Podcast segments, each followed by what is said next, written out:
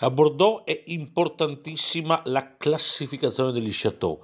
La classificazione degli chateau è storica, la prima risale al 1855 in occasione dell'esplosione universale di Parigi e questa classificazione è la prima e ne parleremo comunque a parte, dedicata al Medoc e ai vini di Sauternes. Poi vi spiego tutto. C'è da dire che in Borgogna la, si classificano i vigneti nei cru, mentre a Bordeaux si classifica lo Chateau. La differenza è che essendo che appartiene all'azienda, comprende gli appezzamenti di terreni di questa azienda, ovvero se io compro un appezzamento vicino, io posso includere quell'appezzamento nella stessa classificazione.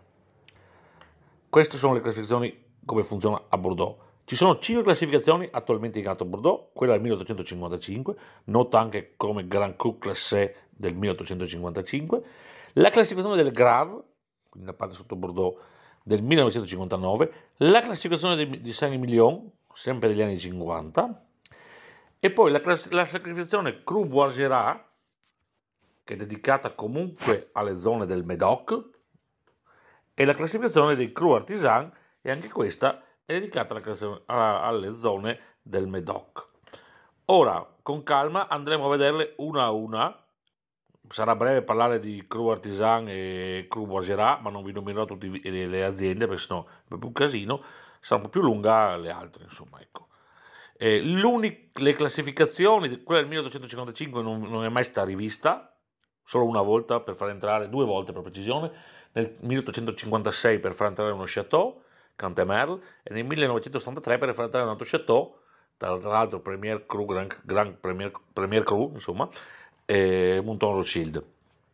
La classificazione di Saint-Emilion viene rivista ogni 10 anni, e la classificazione di Grave non viene mai rivista, Cru Bourgerat è stata rivista e Cru Artisan sono state riviste. Ora andiamo nel dettaglio.